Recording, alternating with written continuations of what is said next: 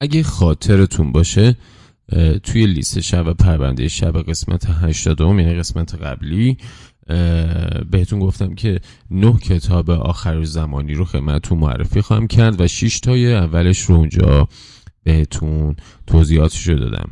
بریم که در واقع سه کتاب باقی مونده از لیست داستانهای برتر آخر زمانی رو خدمتتون معرفی کنم.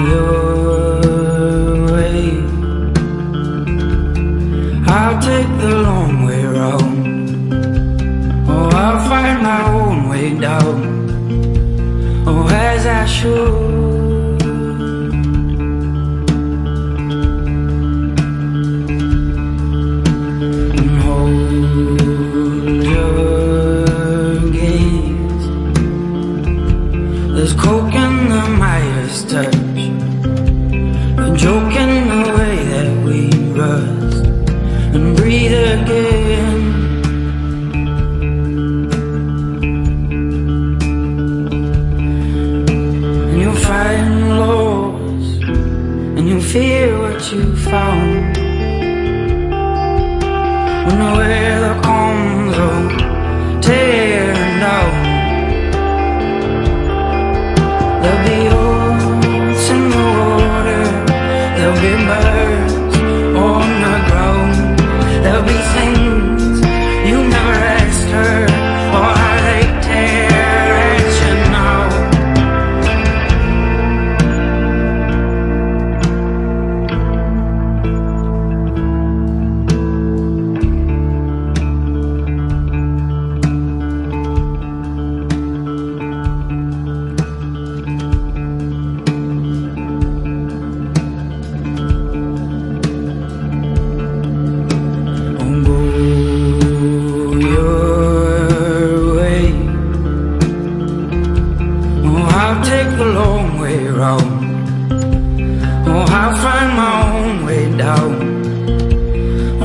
I should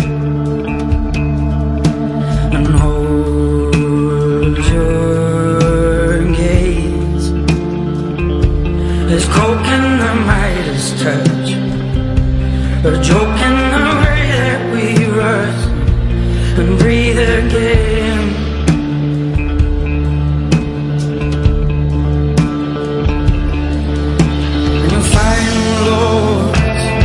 and you fear what you found. Noel comes, oh, take.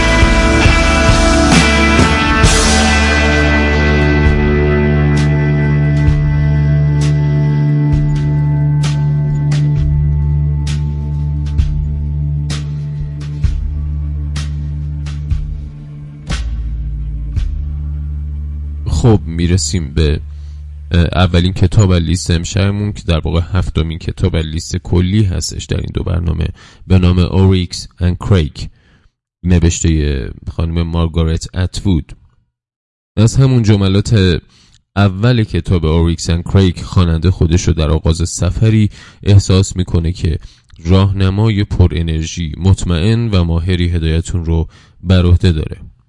غیر از اینم از نویسنده مثل مارگارت اتوود که اکثرا اون رو به خاطر شاهکارش به اسم سرگذشت ندیمه می‌شناسن انتظار نمیره. اتوود با کتاب اوریکس اند کریک که حکم قسمت اول یک سگانه رو داره ما رو به یک دنیای دیستوپیایی می‌بره که مهارت ویژه‌ای در تجسم اونها داره. به نقطه ای از آینده که بشریت توسط یک بیماری منقرض شده. همه به جز یک نفر که سنومن نام داره. اون ظاهرا به عنوان آخرین انسان زنده زمین در کنار موجودات انسان نمای جهش یافته زندگی می‌کنه. طی فلشبک ها متوجه میشیم که سنومن قبلا پسری به اسم جیمی بوده که در دنیای تحت سیطره شرکت های چند ملیتی کل گنده بزرگ شده.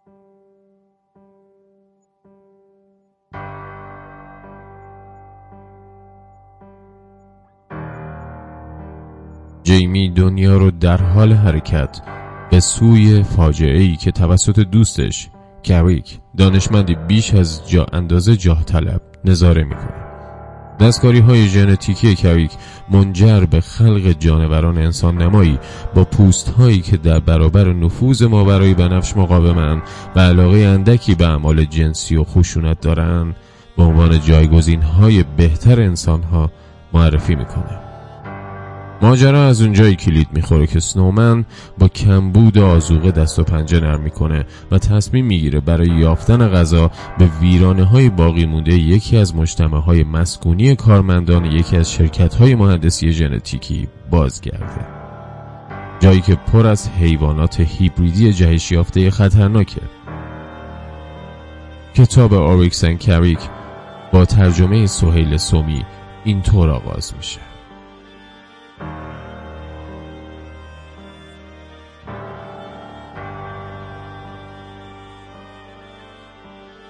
سنومن پیش از سپیده بیدار میشه. بی حرکت دراز کشیده.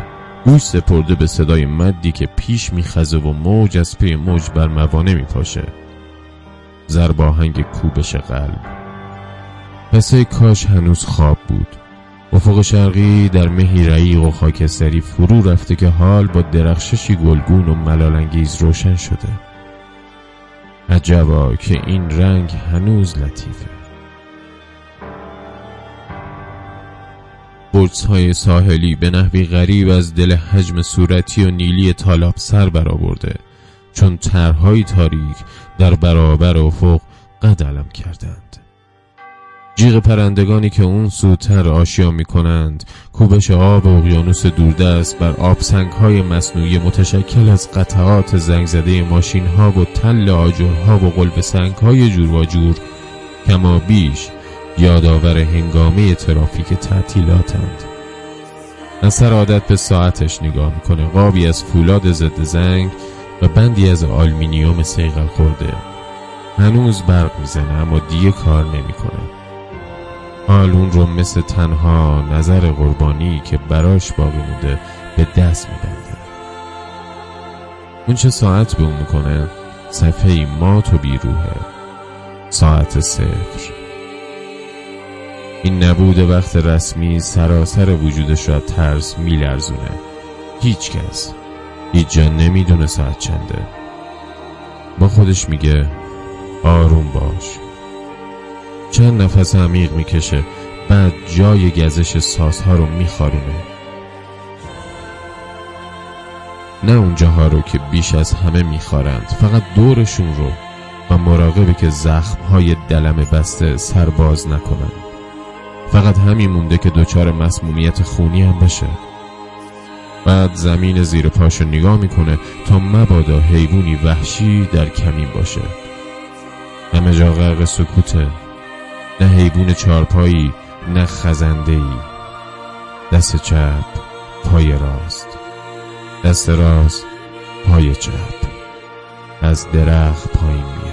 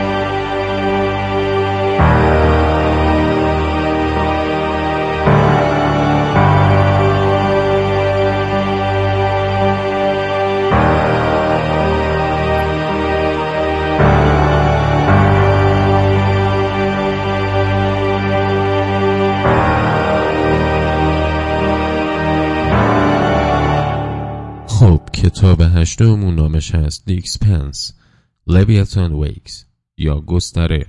بیداری لویاتان. و نوشته جیمز اس ای کوری می‌دونین چه چیزی از شیوع یک بیماری مرگبار رو زمین ترسناکتره؟ شیوع یک بیماری مرگبار تو فضا. بیداری لویاتان که اولین قسمت از مجموعه رمان‌های نه جلدی گستره است. در حال حاضر پرطرفدارترین و تحسین شده ترین رمان‌های علمی تخیلی دنیاست البته که اقتباس اونها در قالب یک سریال تلویزیونی که به تازگی فصل چهارمش از شبکه آمازون پخش شد در شهرت و محبوبیت گسترده تر اون بی تاثیر نبوده. گستره همون کاری رو با ژانر علمی تخیلی انجام داد که Game of Thrones با ژانر فانتزی. البته اینکه یکی از نویسندگان این مجموعه دستیار جورج آر آر مارتین یعنی نویسنده Game of Thrones بوده هم بی تاثیر نیست. گفتم یکی از نویسندگان چون جیمز اس ای کوری در واقع نام ادبی دنیل آبراهام و تای فرانک دو نویسنده این مجموعه. همونطور که جورج آر, مارتین با نغمه یخ و آتش قصد داشته بود از فانتزی تالکین فاصله بگیره. فانتزی تالکین یعنی Lord of Rings دنیای واقع گرایانه تر و تیره و تاریک تری رو به تصویر بکشه که به جای تبدیل شدن به یک ماجراجویی افسانه ای حکم یک درام اجتماعی و سیاسی در بطن جامعه ها و شهرها رو داره گستره. چون این کاری رو در چارچوب ژانر علمی تخیلی انجام میده.